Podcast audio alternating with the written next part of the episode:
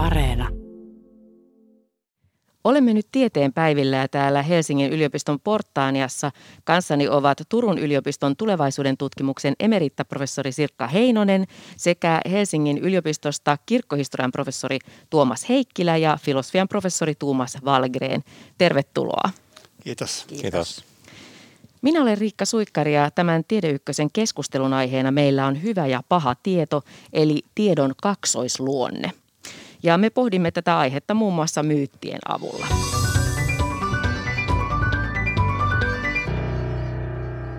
Mitä tiedon kaksoisluonteella tarkoitetaan, Sirkka Heinonen?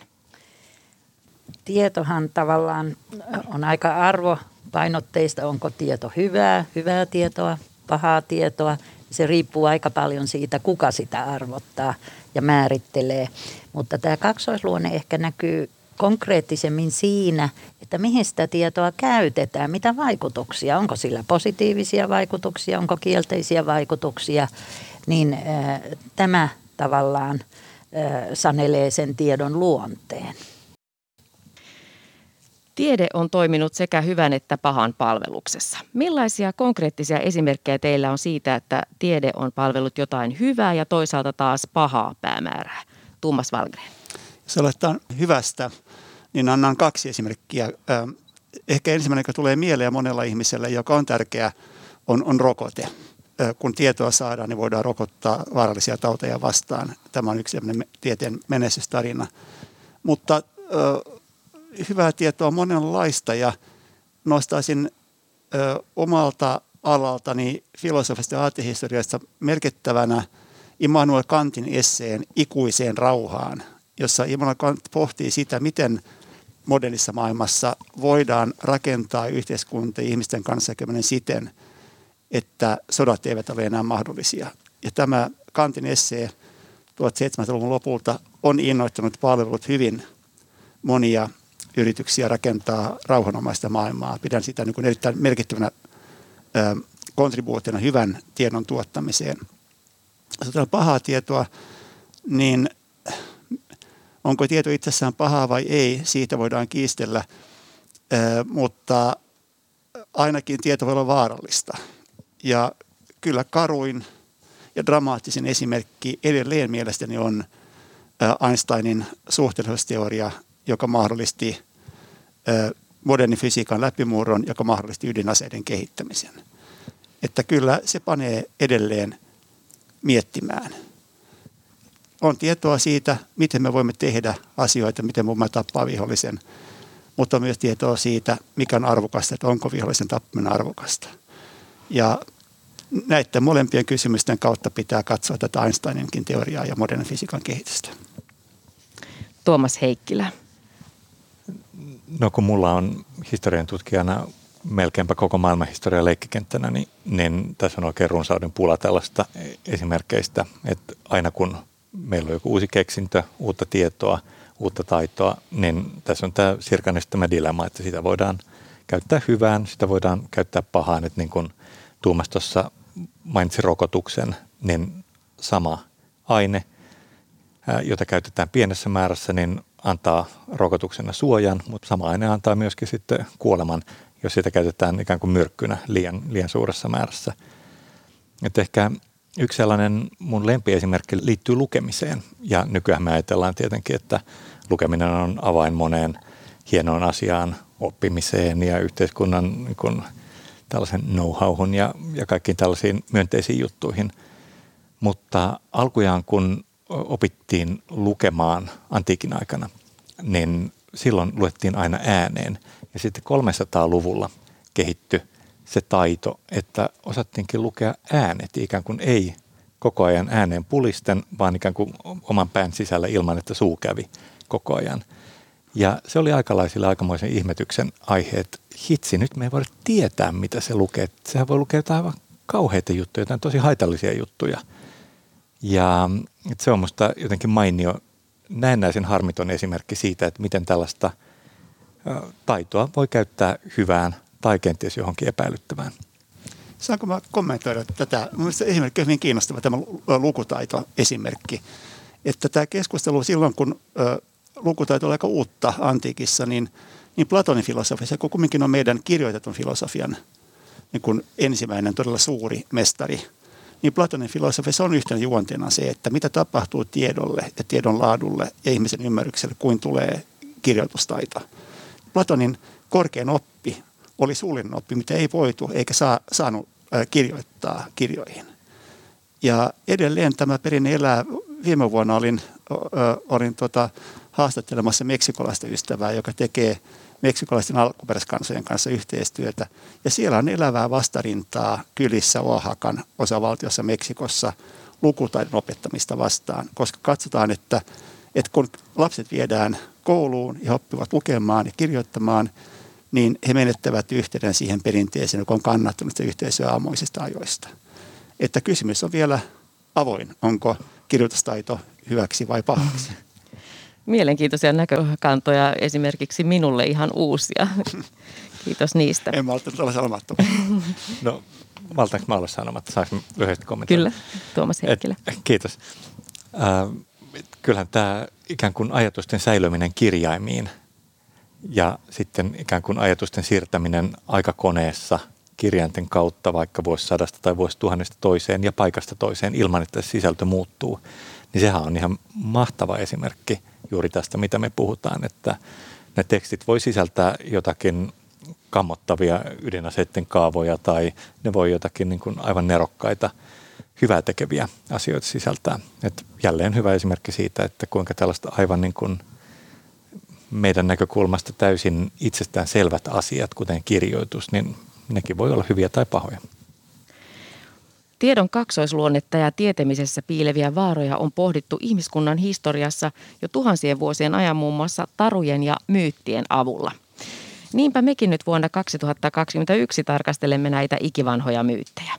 Otetaan ensimmäiseksi tarkasteluun raamatun kertomus hyvän ja pahan tiedon puusta. Professori Tuomas Heikkilä, mm, sinä voit teologina ja kirkkohistorioitsijana kertoa, että mistä tässä vanhan testamentin kertomuksessa oikein on kyse? Tämä on ikään kuin tavallaan jatkoa luomiskertomukselle. Eli me ollaan siellä meidän eurooppalaisen perinteisen kristillisen valtakulttuurin tärkeimmän kirjan alussa – ja siinä vaiheessa, kun hyvä ja pahan tiedon puu ilmestyy mukaan kuvioon, niin Jumala on tarinan mukaan luonut jo Aatamin ja Eevan ja he elelevät sitten Edenissä, eli jonkinlaisessa paratiisillisessa puutarhassa, jossa kasvaa paljon puita. Ja heille sitten kerrotaan, että te saatte syödä kaikkea muuta, mutta älkää koskeko tähän yhteen puuhun ja sen hedelmiin. Että siinä on herkullisen näköisiä hedelmiä, ja ne on tietenkin näiden ihmisten mielestä kauhean houkuttelevia, että no miksei me just tähän saada koskea. Ja tarinan mukaan sitten paikalle lukertelee käärme, joka ryhtyy sitten Eevalle äh, kertomaan, että no ei mitään pahaa tapahdu, että nämä on superherkullisia hedelmiä, että sen kuvan maistat, että sit sun niin tietämys kasvaa, että sä opit verottamaan hyvän ja pahan. Ja sitten ihminen ei pysty vastustamaan tätä kiusausta. Ja tämä on aika mainiota symboliikkaa, että viittaan vaikka tuohon, mitä Tuomas kertoi Einsteinista ja, ja kumppaneista, että niin kun sellainen uuden houkutus on niin suuri, että sitä useinkaan ei, ei voi vastustaa, vaikka tietää, että kenties jotain inhottavaakin tapahtuu.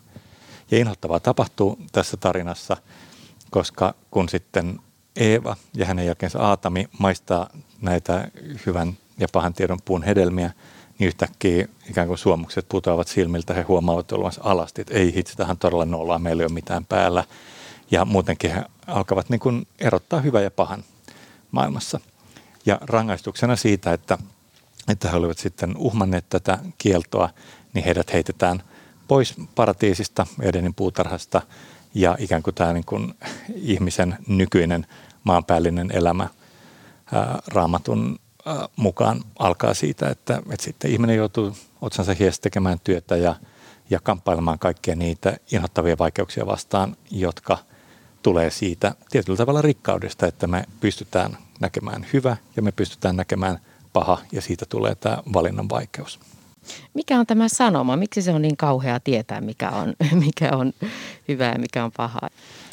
No en mä noin henkko tiedä, että onko se onko se niin kauheaa, että olisiko parempi elää jossakin suloisessa valheessa. Mun mielestä ehkäpä ei. Mutta tämä on tietenkin tällainen ihmisyyden ikuinen dilemma ja kuvaavaa nimenomaan sille, että tämä ei ole pelkästään nyt tämän sattumalta eurooppalaisen kristillisen valtakulttuurin mukanaan tuomaan juttua, niin kuvaavaa on se, että esimerkiksi Koranista löytyy vastaavalainen kertomus ja myöskin esimerkiksi pohjoismaisessa mytologiassa on tällainen maailman puu, joka kannattelee kaikkea olevaista. Että sielläkin on tämä sama puu ja puun ää, oksalla asustelee sitten tällainen kotka, joka tietää kaiken. Että tällainen niin tietämys, in, inhimillisen tiedon rajat, niin se on selvästi joku sellainen piirre, joka on askarruttanut ihmisiä vuosituhannista toiseen. Että on tajuttu, että on paljon sellaista, mitä me ei ymmärretä, on paljon sellaista, mitä me ei tajuta. Ja jos me ymmärrettäisiin, niin me voitaisiin kenties saavuttaa jotakin uutta. Et ihminenhän on loputtoman utelias eläin ja sitä kautta on jotenkin lajityypillistä koko ajan tavoitella jonkinlaista uutta tietoa, uudenlaisia löytöjä. Niin tämä on aika makea symbolinen tarina, tämä hyvän ja pahan tiedon puu. Et se kuvastaa sitä, että kuinka jokainen uusi tieto, uusi löydös on aina sellainen tienhaara, että siitä voi seurata hyvää, jos me ollaan fiksuja ja käyttää sitä oikein. Siitä voi seurata myöskin pahaa, jos me valitaan, että siitä seuraa pahaa. Sirkka Heinonen, miten tulevaisuuden tutkijana tämä kertomus hyvän ja pahan tiedon puusta sinua puhuttelee? Tämähän on hyvin rikas myytti ja sillä on paljon tulkintoja, mutta tulevaisuuden tutkimuksen näkökulmasta voisi miettiä, että kuitenkin voisi kyseenalaistaa tätä sillä, että miksi tiedon halu tukahdutettiin tämän, tämän myytin sanoman myötä. Eli tiedon halu, halu tietää, oli se sitten tieto hyvää tai pahaa, tai sitä, että mikä on hyvää tai pahaa, niin eikö sen pitäisi olla juuri rikastuttamassa ja nostamassa sitä tiedon mm, tasoa. Et siinä mielessä ö, vähän kritisoisin. Ja sitten toinen, että tämän myytin myötä, onko tullut ö, kansanperimätietoon tämmöinen sanonta, kun tieto lisää tuskaa.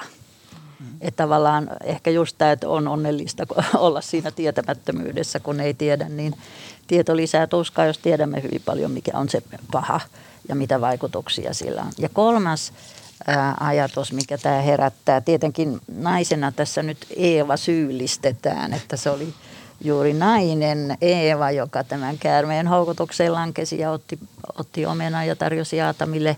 Ehkä se olisi parempi sukupuolten tasa-arvon mukaan, että Eeva ja Aatami yhdessä haukkasivat palan tästä omenasta. Tuomas Heikkilä. Ehdottomasti samaa mieltä, että molemmat olivat yhtä lailla syyllisiä, jos tässä syyllistä haetaan. Ja, ähm, mutta eikö tätä voi tulkita tätä tarinaa myöskin sillä tavalla, että lopulta mikään ikään kuin toive ikuisesta elämästä ja tällaisesta lapsuuden omaisesta – auvoisesta olotilasta, niin ei pystynyt estämään ihmisen tiedonjanoa. Et siinä mielessä se on minusta aika kuvaava ihmisyydelle tämä, tämä tarina. Ja tästä päästäänkin sitten toiseen tämmöiseen myyttiin, joka liittyy myös ihmisen pyrkimykseen tietää ja kysymykseen, että onko tuo tietäminen sitten ihmiselle hyväksi. Tuo raamatun kertomus hyvän ja pahan tiedon puusta syntyi varhaisten hebrealaisten keskuudessa. Myös antiikin Kreikassa pohdittiin tiedon olemusta – Kreikkalaisen taruston kertomus Prometeuksesta liittyy tähän samaan aihepiiriin. Sinä, Tuomas Valgren, saat filosofina kertoa meille tämän Prometeuksen tarinan. Tarina on se, että e, aikojen alussa titaanit olivat vallassa. Ja titaanit olivat luoneet maailman, runsaan maailman, jossa oli eläimiä ja kasveja ja kaunis maailma. Ja jumalat olivat silloin alisteisia titaneille. Sitten jumalat tekivät vallankaappauksia, syöksivät titanit vallasta ja katsovat titanin luomaa maailmaa ja huomasivat puutteen siinä, että, että maailmassa ei ole semmoista niin hallitsevaa lajia. Ja sinne määräsi yhden titaneista Prometeuksen luomaan sinne maailmaan sen puuttuvan lajin, joka voisi olla se kuningas siellä. Ja Prometeus sitten ö, loi ö, ihmisen. Ja aiemmin kun näitä olentoja oli luotu, niin, niin Titanilla on lahjoittanut jonkun lahjan kullekin olennolle. Joku sai voiman, toisen sai nopeuden, toinen sai siivet ja niin edelleen. Et eläimellä oli joku lahja Titanilta. Ja Prometheus mietti, että kaikki lahjat on annettu pois ja minkä lahjan voin antaa ihmiselle. Ja sitten huomasi, että, että tuulta ei ole vielä annettu. Niin, niin Prometheus antoi ihmiselle tulen lahjaksi. ihmisiä ei tule, niin hänestä tuli tämä maailman hallitsija. Mutta on Zeus ö, tuli mustasukkaiseksi, että ihminen on vähän liian kopea ja etevä tässä. Nyt ihmistä pitää vähän kiusata. Ja hän lähetti Pandorin Titanian luokse ja Pandora hurmasi Prometeuksen veljen Epimeteuksen. Ja ö, tällä Epimeteuksella semmoinen lipas. Hän sanoi Pandoralle, hän oli ihastunut, että, että tuohon ei saa koskea. Kumminkin Pandora siellä utelias hän avasi sen Pandoran lippaan ja sieltä pääsi, pääsi maailman, ihmisten maailmaan kaikenlaisia vitsauksia, kulkutauteja ja kateutta ja semmoista kiusaa ihmistä. Ja tä, tällä tavalla se toteutti sen päämäärän, että ihminen ei tule liian voimakkaaksi. Mutta samalla teosta edelleen harmitti tämä Prometeus, joka oli näin törkeän lahjan antanut ihmiselle. Tämä tulen lahja, joka antoi ihmiselle tiedon lahja, lahja niin hallita ja vaikuttaa. Niin, niin teosta, teosta tämä Prometeuksen lahja kumminkin harmitti niin hän määräsi Prometeukselle sitten sellaisen rangaistuksen, että hänet sidottiin kaukosuksen korkeammalle vuorelle e, ikuisiksi ajoiksi ja Prometeuksen maksaa, tulee joka päivä syömään, korppikotka syö Prometeuksen maksan ja sitten yön aikana se maksa kasvaa uudestaan ja seuraavana päivänä se korppikotka tulee uudestaan syömään sitä Prometeuksen maksaa. Tämä on Prometeuksen ikuinen rangaistus. Mutta kumminkin ihmiselle jäi tuli ihmiselle ja Pandora lippaan vitsaukset. Aika hurja tarina. Mikä on tämän tarinan opetus ja sanoma? No varmasti tässä on sillä tavalla samaa kuin raamatun myytissä hyvän ja pahan tiedon puusta, että e, alun perin näyttää siltä, että se tuli, että se on Jumalten lahja, voisi olla pelkästään hyvä, mutta sitten e, kun ottaa sen lahjan vastaan, ottaa tiedon kyvyn, kyvyn hallita maailmaa vastaan. Se, se on tavallaan se tuli ja symbolista ky, ihmisen kyky hallita maailmaa. Kun ottaa sen lahjan vastaan, niin silloin joutuu myös tämmöisen jumalten koston ö, uhriksi. Ö, sikäli tämä erilainen kuin se raamottarina, että näyttää sisältävän sen utopian, että oli se tuli se tieto ilman niitä vitsauksia. Että tässä mielessä on ehkä ää, ambivalentimpi, monikerroksempi tai ainakin erilainen vähän kuin tämä raamatun tarina. Tuomas Heikkilä. Muistaakseni Tuomas oikein, että Pandora sitten nopeasti läimäsi sen lippaan kannen kiinni ja sinne jäi enää jäi. toivo. Jäljelle, toivo, että, toivo. Että toivo jos, jäi kannen alle. Mm-hmm. Niin, mutta tietyllä tavalla meillä on nyt toivo kuitenkin vielä tässä lippassamme ja jos ajattelisi näin kauniisti, niin voisi ajatella, että ehkä nimenomaan tiede ja tieto – Eli ymmärrys siitä, että miten näiden vitsausten kanssa tullaan toimeen, niin, niin sekin liittyy tähän tarinaan.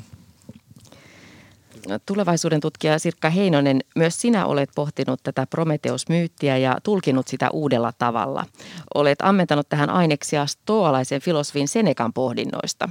Ja Seneka siis eli Rooman valtakunnan pääkaupungissa samoihin aikoihin kuin Jeesus Nasaretilainen valtakunnan itäosassa Palestiinassa, eli noin 2000 vuotta sitten. Millaisia päätelmiä sinä olet tehnyt Senekaan ja Prometeukseen liittyen, Sirkka Heinonen? Prometeus-myytti todellakin on kiehtova ja sitten monipolvinen, kun siihen liittyy vielä tämä Pandoran lipaskin. Prometeus-myytin kiinnostavuus on juuri siinä, että se panee miettimään ihmisen suhdetta luontoon, teknologiaan, koska tuli symboloi myöskin teknologiaa. Eli otin väitöskirjassani tämän antiikin stoalaisen filosofin Senekan koko tuotannon. Ja kävin läpi myöskin sen, että miten hän näki, että ihmiskunta on kehittynyt. Ja siellä oli vähän niin kuin paratiisia vastaava tämä kulta-aikamyyttikin esillä, mutta Prometheus-myytti oli hyvin vahvana. Ja Seneca otti siihen kantaa sellaisella tavalla, joka on minusta erittäin ajankohtainen nyt – ja väitöskirjassani kehittelin tavallaan niin kuin kolme luokkaa, miten ihminen voi suhtautua luontoon. Se voi olla tämmöinen harmoninen paratiisi tai kultajan tapa. Sitten se voi olla tämmöinen luonnon hyödyntäminen, luonnon herruus. Ja Prometeushan toi tämän tulen ihmisille, tulen myötä tiedot, taidot, tekniikan, mutta silloin luontoa vain hyödynnetään, eikä ihminen – ymmärrä olevansa vain osa luontoa, vaan pyrki dominoimaan luontoa. Nyt näiden kahden tavallaan ehkä ääri, äärisuhtautumistavan lisäksi tai sijaan ehdottaisin Prometheus-myytin tulkintaa uudella tavalla siten, että me tarvitsisimme uuden Prometeuksen, joka toisi sen tulen myötä myöskin vastuuajattelun. Eli tiedolle saataisiin silloin eettinen ulottuvuus, eli kaikessa tiedon hankinnassa ja erityisesti tiedon käytössä. Tultahan voitiin käyttää niin kuin lämmittämiseen, ruoan valmistamiseen, petoeläinten poisajamiseen, mutta ylipäänsä tekniikkana. Niin kaikessa tiedon ja tekniikan käytössä miettisimme sitä lopputulosta, mihin se vaikuttaa ja mitkä ovat ne päämäärät, missä sitä käytetään. Että tämä oli Prometheus-myytin uudelleen tulkintaa. Toivoisin, että menisimme sitä kohti, kun mietimme Prometeusta, mitä, hän, mitä Prometeus ihmiskunnalle antoi, mutta mikä on se vastuu sen saadun lahjan käytössä. Palataan tähän aihepiiriin vielä myöhemmin, mutta puhutaan nyt tässä vaiheessa Faust-tarusta. Eli, eli siirrytään ajassa eteenpäin tuolta muinaisten hebrealaisten ja muinaisten kreikkalaisten ajoista tuonne 1500-luvulle, jolloin joku tuntematon saksalainen kirjailija se piti tarun Faustista. Tulevaisuuden tutkija emerita professori Sirkka Heinonen, mistä Faustin tarinassa on kyse? No Faustin tarina tematiikaltaan itse asiassa kytkeytyy myös tähän Prometeos-myyttiin. Mutta siinä on mielenkiintoista se, että kun se tosiaan 1500-luvulla luvulla sai alkunsa, niin se on vaikuttanut ihmiskunnassa kirjallisuudessa, taiteessa ja vaikuttaa vielä nykyäänkin. Että siitä tehdään jatkuvasti uusia representaatioita, pyritään Faustia kuvaamaan. Fausti oli ihminen, kaikki ne inhimillisin heikkouksineen, mutta hyvin tämmöinen ambiitioitunut, kunnianhimoinen ihminen. Että hän halusi kehittää itseä, tavallaan hyvä pyrkimys, kehittää itseä, saada valtaa, voimaa, kykyä, älyä yhä enemmän ja enemmän. Mutta siinä oli motiivina ei pelkästään tämä tiedonhalu, puhdas tiedonhalu, vaan myöskin hieman tämmöinen kyllästyminen asioiden olotilaan. Ja sitten syntyi tilanne, jossa Faust sai tarjouksen paholaisen edustajalta Mefistofeleeltä, että hän saisikin ikuisesti rajattomasti tietoa itselleen ja sen myötä myöskin kaikkia elämän ö, mieluisia asioita – rajattomasti ikuisesti, mutta hintana oli, että hänen täytyy luovuttaa sielunsa. Ja tässä me ollaan kyllä hyvin nyt ytimellisen asian äärellä, että millä hinnalla tietoa, tekniikkaa otetaan käyttöön. Luovuttaako ihminen sielunsa, vapaan tahtonsa ja oman olemuksensa vastapainoksi. Tämä, on hyvinkin traaginen asia, jos, jos mietimme, että ytimessään Faustin tarina oli tämä. Millä tavalla tämä puhuttelee teitä muita, Tuomas Heikkilä? Tämä on todella kiehtova tarina ja niin kuin Sirkka mainitsi, niin se on yhtä totta näin kolmannella vuosituhannella meidän aikana, kun se oli 1500-luvulla. Ja se oli aivan yhtä totta aikaisemminkin, että tämä kuvastaa mun mielestä tämä tarina mainiosti sitä, että kuinka ihminen on vuosituhannesta toiseen kamppailut tämän tiedon kaksoisluonteen kanssa, että mihin tätä kaikkea nerokkuutta nyt sitten käytetään.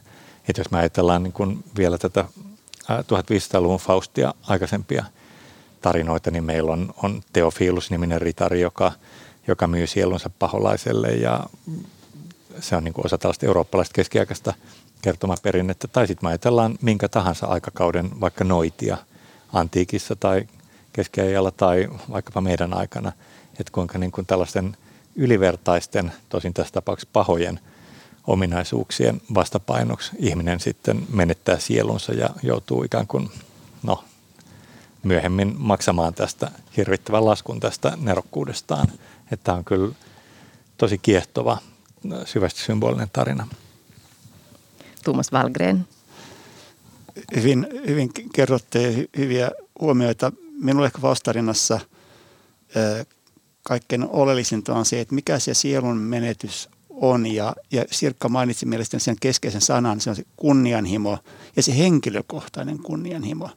Että Faustarinassa tämä yksilö haluaa tietoa oman itsensä takia.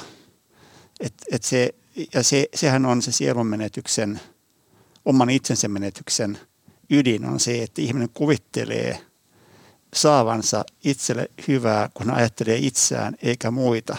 Kun oikea tie löytää ihmiselle hyvä on se, että unohtaa itsensä ja yrittää tehdä hyvää. Ja tämä on se, minkä Faust tässä tänne, mitä hän ei ole hoksannut, minkä hän menettää ikuisesti, kun hän tekee tämän liiton Pirun kanssa, niin hän unohtaa sen, että ihmisen tehtävä, ihmisen sielullisen tehtävä on, on, on pyrkiä hyvään. Ja, ja se, mielestäni hyvin niin kuin merkittävä.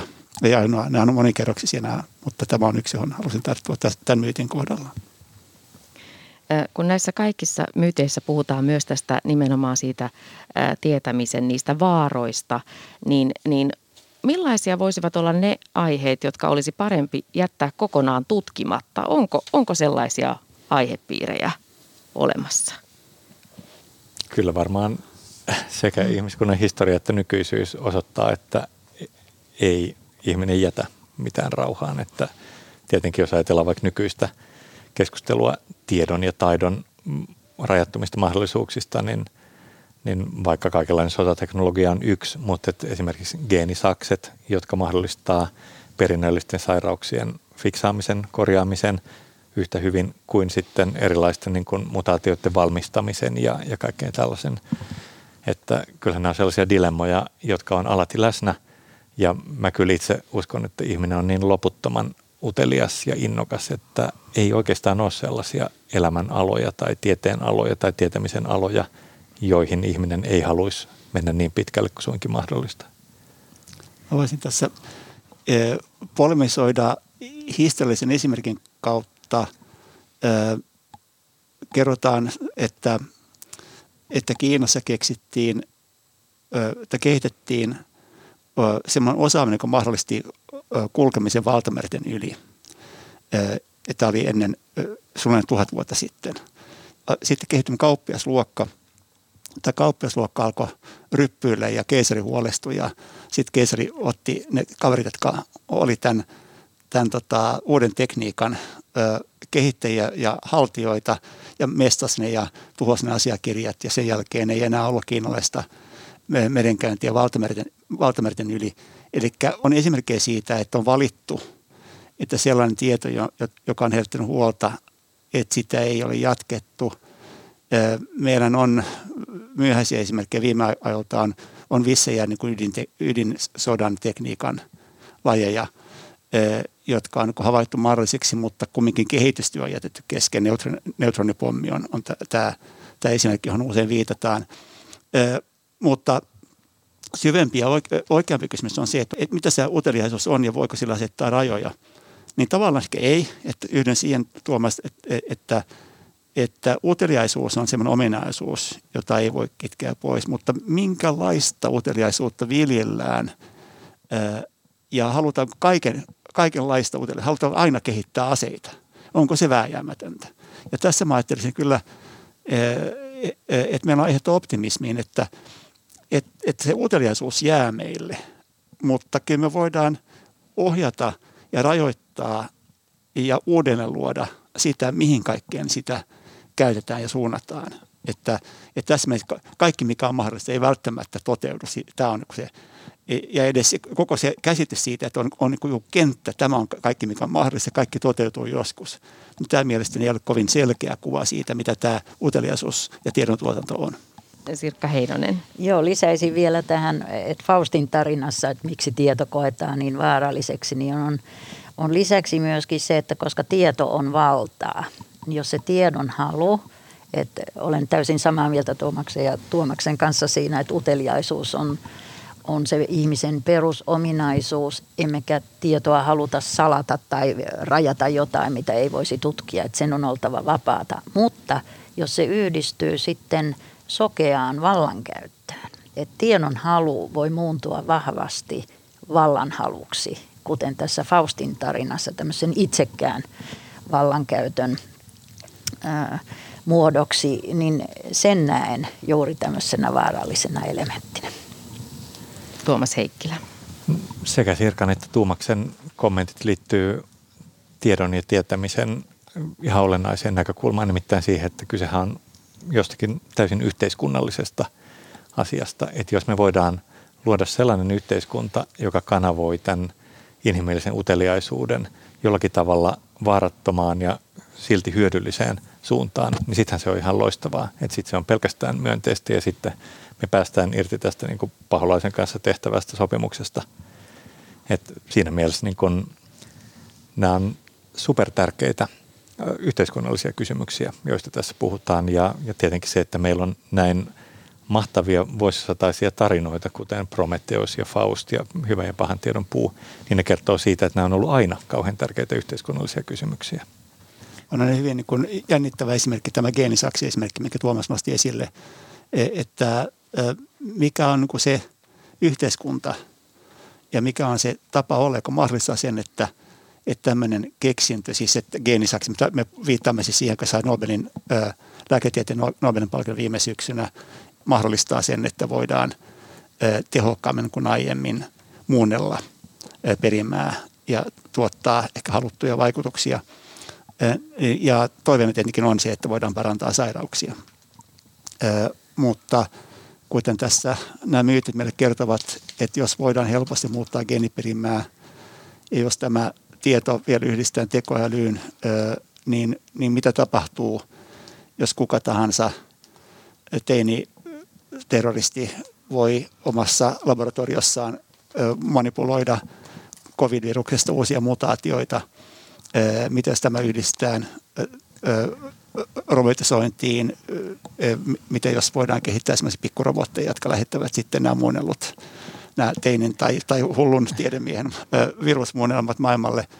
Mm, nämä on oikeita kysymyksiä ja, ja kuulun sellaisen perinteeseen, joka ajattelee, ajattelee että, että se voima, joka pystyy ratkaisemaan tämän ongelman, estämään niiden vaarojen toteutumisen – on, on tämä keskusteleva ihmisyhteisö, tasa-arvoinen demokraattinen yhteiskunta, jossa me yhdessä hahmotamme näitä uhkokuvia, ennakoimme, kuten tulevaisuuden tutkijat mielellään sanovat, ennakoimme teknologian liittyviä riskejä yhdessä päätämme hallita, rajoittaa ö, yhteisen ymmärryksen perusteella ja sovimme kanssa siitä, mitä riskejä haluamme ottaa ja mitä ei. Eli tämmöinen keskusteleva yhteisö, joka myös keskustelun näiden myyttien innoittamana sen ymmärryksen valossa, mitä myös historian tutkimus, myyttien tutkimus meille tuo, niin että me yhdessä pystymme kasvamaan sellaisiksi, että me yhdessä päätämme, että ei tuota, mutta tuota kyllä. Se on se toive ja utopia ja optimismi, jolla tämä ehkä voidaan saada palvelemaan hyvää mahdollisimman hyvin. Täällä tieteen päivillä kanssani on siis filosofi Tuomas Valgren, tulevaisuuden tutkija Sirkka Heinonen ja kirkkohistorioitsija Tuomas Heikkilä. Pohditaan seuraavaksi tiedon merkitystä päätöksenteossa ja, ja tulevaisuuden suunnittelussa.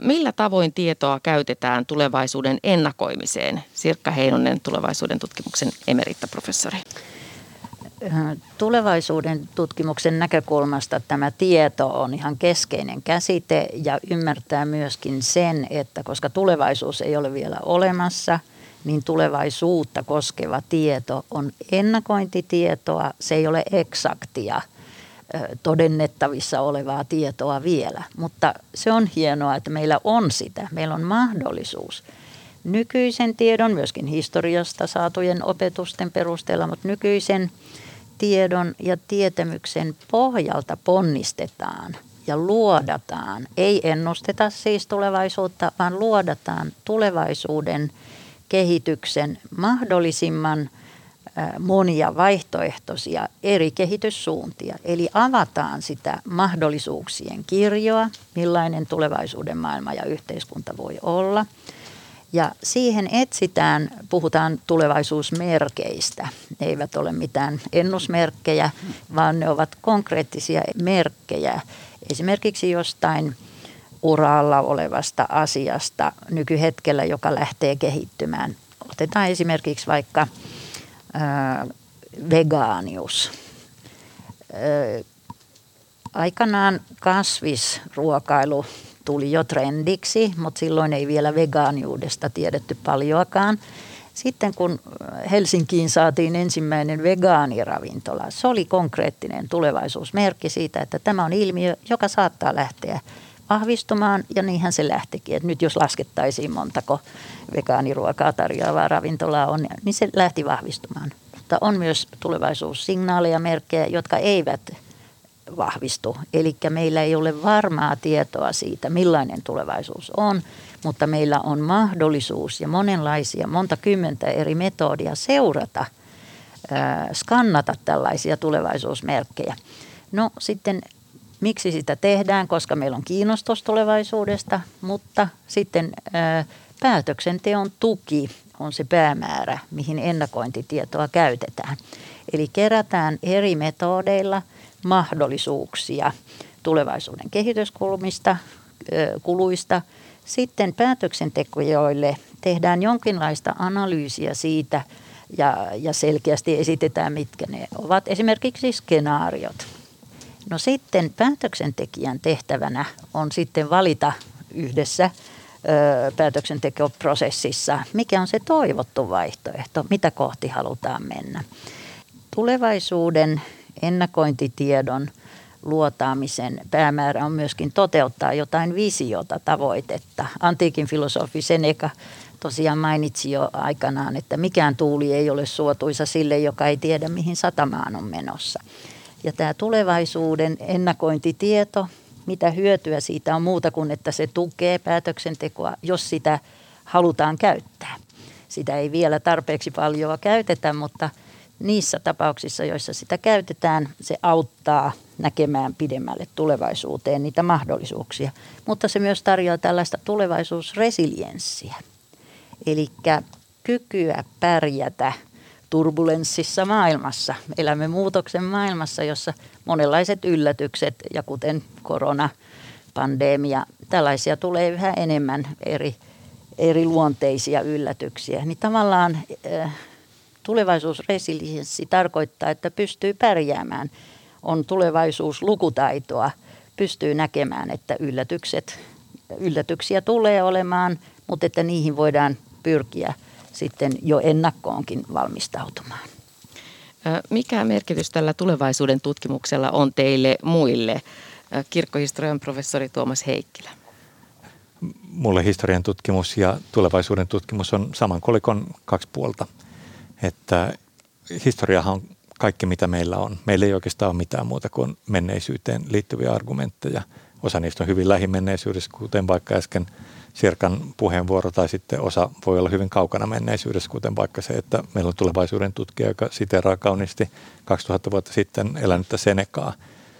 Et puhutaan me sitten tulevaisuuden tutkimuksesta tai vaikkapa sijoittamisesta ja siitä, että miten osakkeiden arvo kehittyy, niin nimenomaan menneisyyden kauttahan me – yrittää hahmottaa sellaisia inhimillisiä käyttäytymiskuvioita tai mitä ikinä yhteiskunnallisia kuvioita, joiden avulla sitten pystytään hahmottelemaan niitä tulevaisuusskenaarioita.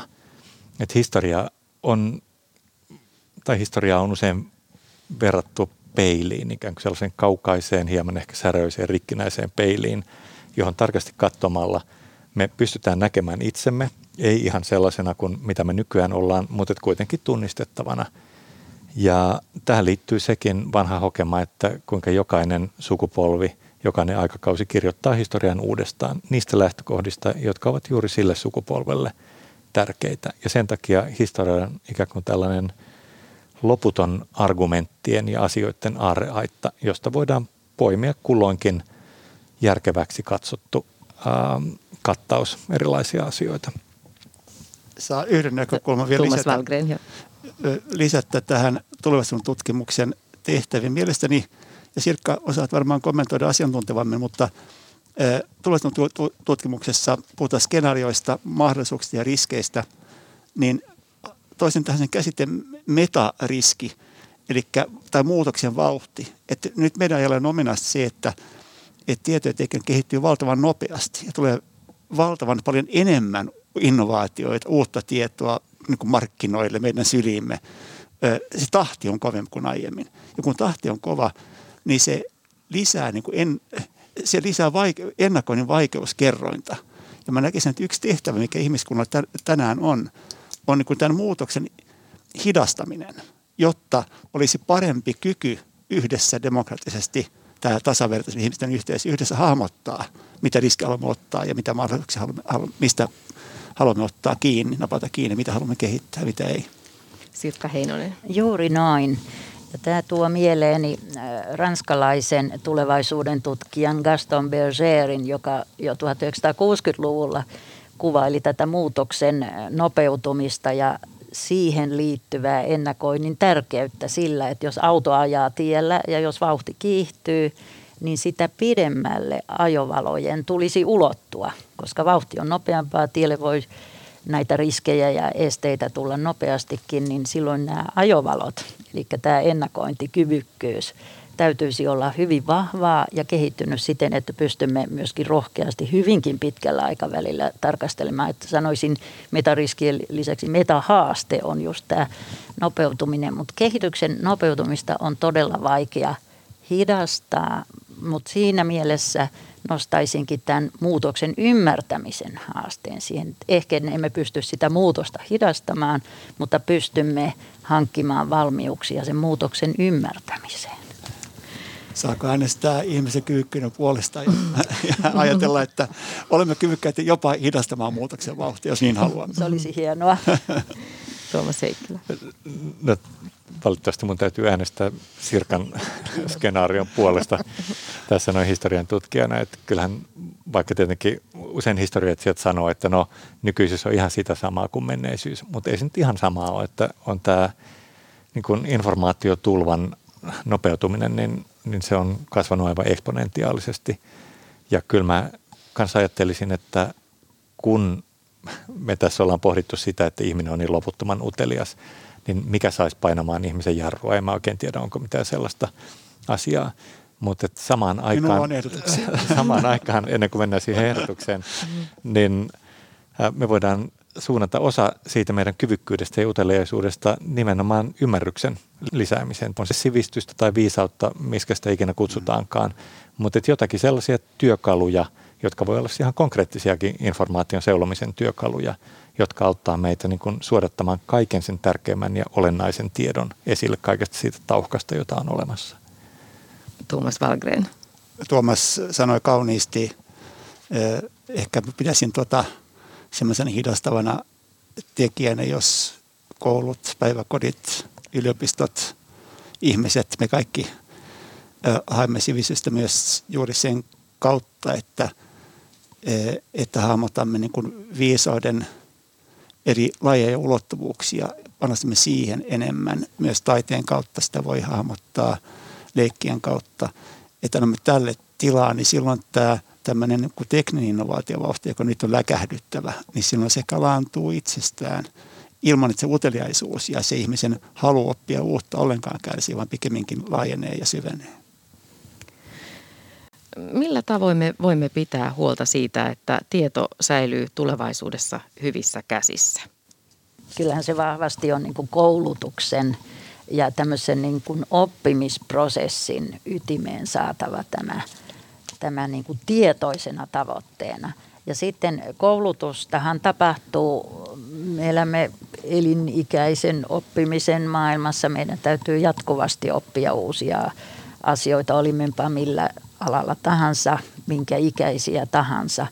Mutta myöskin se, että kaikkialla tämmöinen ubiikki oppiminen, emme opi enää pelkästään oppilaitoksissa, vaan opimme elämässä maailmassa liikkuessamme vertaisiltamme – niin koko elämässähän on kyse oppimisprosessista, mutta et miten saada tietoisesti sinne oppimisen ja koulutusjärjestelmään. Tulevaisuus, lukutaito, tietokriittisyys ja sitten tämä arvovalintojen eettinen ulottuvuus. Näin siis Sirkka Heinonen ja sitten Tuomas Heikkilä. Kyllä mä näen samalla tavalla, että tämä on koko yhteiskunnan kysymys ja koko yhteiskunnan vastuulla.